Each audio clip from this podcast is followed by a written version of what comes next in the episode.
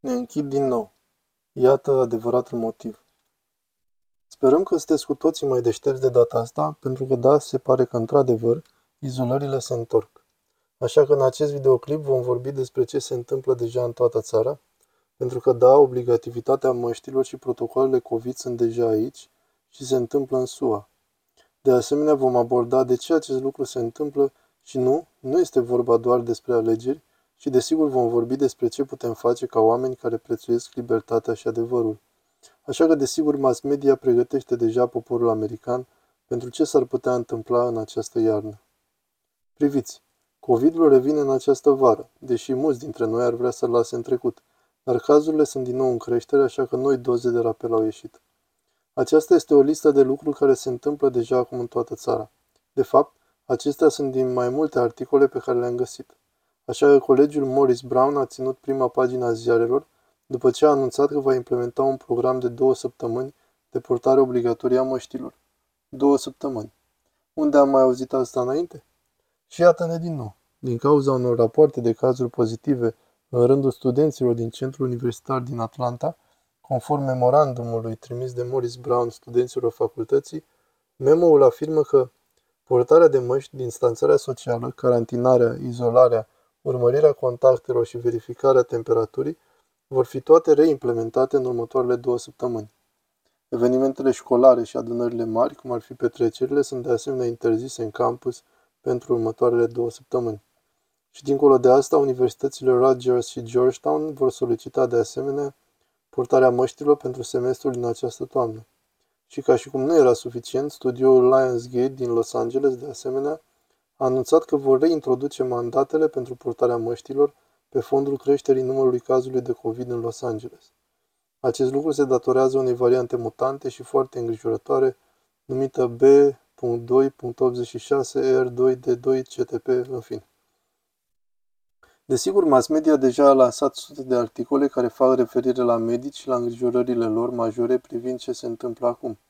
Acestea fiind zise, primul lucru pe care aș vrea să-l spun este că fie că vă place sau nu, Alex Jones a avut dreptate. Uitați-vă la acest clip lansat la începutul acestei săptămâni.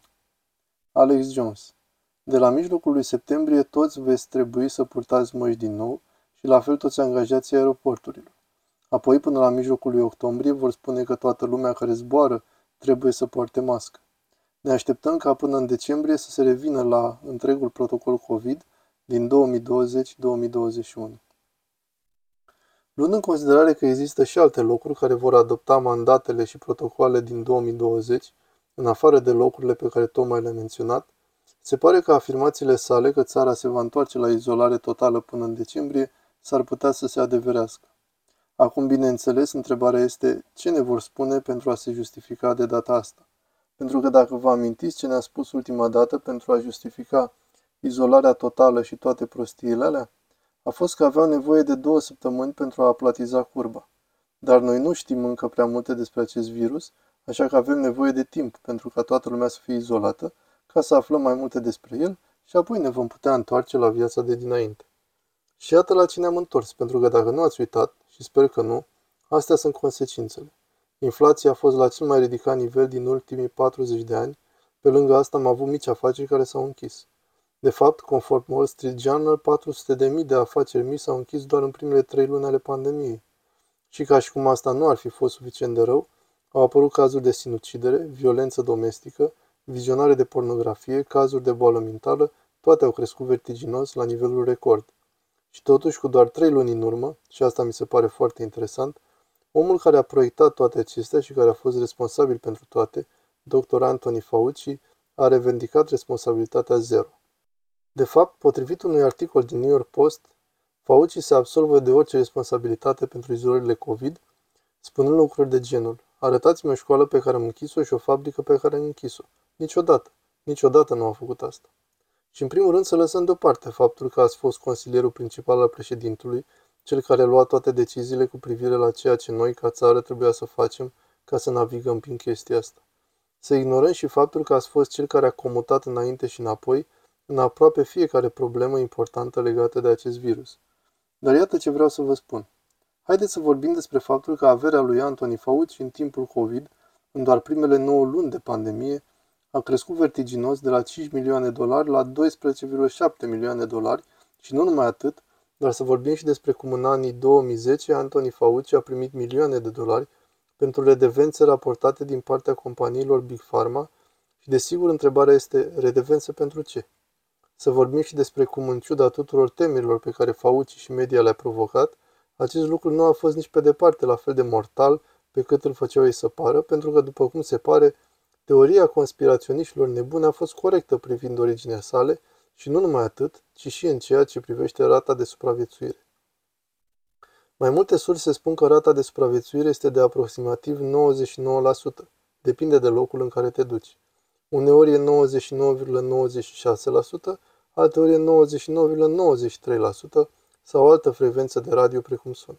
Dar în acest moment este de notorietate că nu este cu mult mai mortală decât gripa sezonieră. Și nu numai asta, dar vaccinurile pe care și Anthony Fauci și media și cam toată lumea le-au promovat nu au fost nici pe departe așa de sigure și eficiente. De fapt, conform Washington Post, Reuters și chiar și Asociația Medicală Americană, majoritatea deceselor de COVID din 2023 au fost chiar persoane vaccinate, deși riscul scăzut de deces era principalul argument folosit de promotorii vaccinului, care spuneau vaccinul nu te va opri de la a-l contacta, dar te va opri de la spitalizare, te va opri de la moarte. E bine, am văzut asta aici. Întocmai din trei surse notabile și rămase de încredere, se poate spune că oamenii vaccinați au alcătuit într-adevăr majoritatea deceselor de COVID. Așa că revenind la premiza clipului, întrebarea pe care trebuie să ne punem este de ce se întorc la izolări? De ce se întâmplă asta? Avem deja trei ani de informații și date. Știm despre rata de supraviețuire și de mortalitate. Știm ce se poate și ce nu se poate face.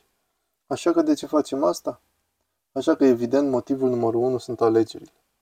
Sunt perfect de acord cu ceea ce a spus Alex Jones. Predicția e că închiderile totale vor fi în decembrie, iar până în noiembrie anul viitor, administrația Biden va putea să se laude cu o treabă extraordinară ce a făcut în progresul țării și în a ne conduce spre supraviețuirea variantei 2 sau 3 sau orice altă variantă mix sau remix a virusului. Vor putea să spună asta și nu numai asta, dar vom fi la un punct în care sigur că țara a făcut multe progrese, dar va trebui să ne întoarcem la dezechilibre poștale. Și îmi place ce spune Alex Jones privind posibilitatea de a fura alegerile și de a manipula alegerile încă o dată, pentru că e real. În acest moment aș spune că asta e singura cale prin care pot câștiga. Dacă vreți să știți adevăratul motiv pentru care cred că se întorc la izolări, da, cred că are de-a face cu alegerile și motivul este legat și de administrația Biden. Dar cred că adevăratul motiv are mare legătură cu Big Pharma, furnizat de Pfizer. Așa că, drept memento, guvernul federal a cumpărat 1,2 miliarde de doze de Pfizer și Moderna COVID-19 combinate la un preț de 25,3 miliarde de dolari sau într-o medie ponderată pe achiziție de 20,69 dolari pe doză. Pfizer a avut pe întregul an 2022 venituri de peste 100 de miliarde de dolari. Acum, ca notă secundară, cred că merită să menționăm cine deține predominant Pfizer. Sunt BlackRock, Vanguard și State Street. După cum știm cu toții, acestea sunt trei companii care sunt foarte strâns legate de economia mondială și sunt dintre cele mai mari susținătoare ale inițiativei mari Agende de Resetare 23. Dar permiteți-mi să vă reamintesc și că Pfizer împreună cu alte companii Big Pharma au donat 61,8 milioane de dolari pentru comitetul inaugural al lui Biden. Deci este posibil cel puțin 1% ca Pfizer împreună cu companiile Big Pharma să fie avut în ultimele 12 luni venituri și profit net în scădere, având în vedere că vaccinurile nu mai sunt promovate, cel puțin nu la gradul în care erau acum 12-18 luni. Și acum îi spun administrației lui Biden.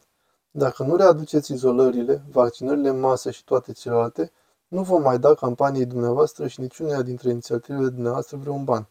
Biden, haide omule, ai spune că este extrem de probabil, cel puțin. Apropo, vreți să știți cine este unul dintre cei mai mari donatori privați pentru administrația Biden? Este același om care, apropo, deține cea mai mare parte din brevetele pentru vaccinurile COVID, adică domnul Bill Gates, un alt tip care ar beneficia foarte mult de un alt val de izolări și promovări pentru vaccinare. De fapt, Universitatea Oxford plănuia să ofere lumii proprietate intelectuală și de cercetare asupra vaccinurilor pentru acces ușor, până când au fost opriți de proiectul de lege al Fundației Melinda Gates, care i-a încurajat să încheie un contract de drepturi exclusive cu marea companie farmaceutică AstraZeneca. Nu știu cum să spun, aceiași oameni care promovează aceste izolări, mascări, Sunt tocmai oamenii care fac cei mai mulți bani din asta.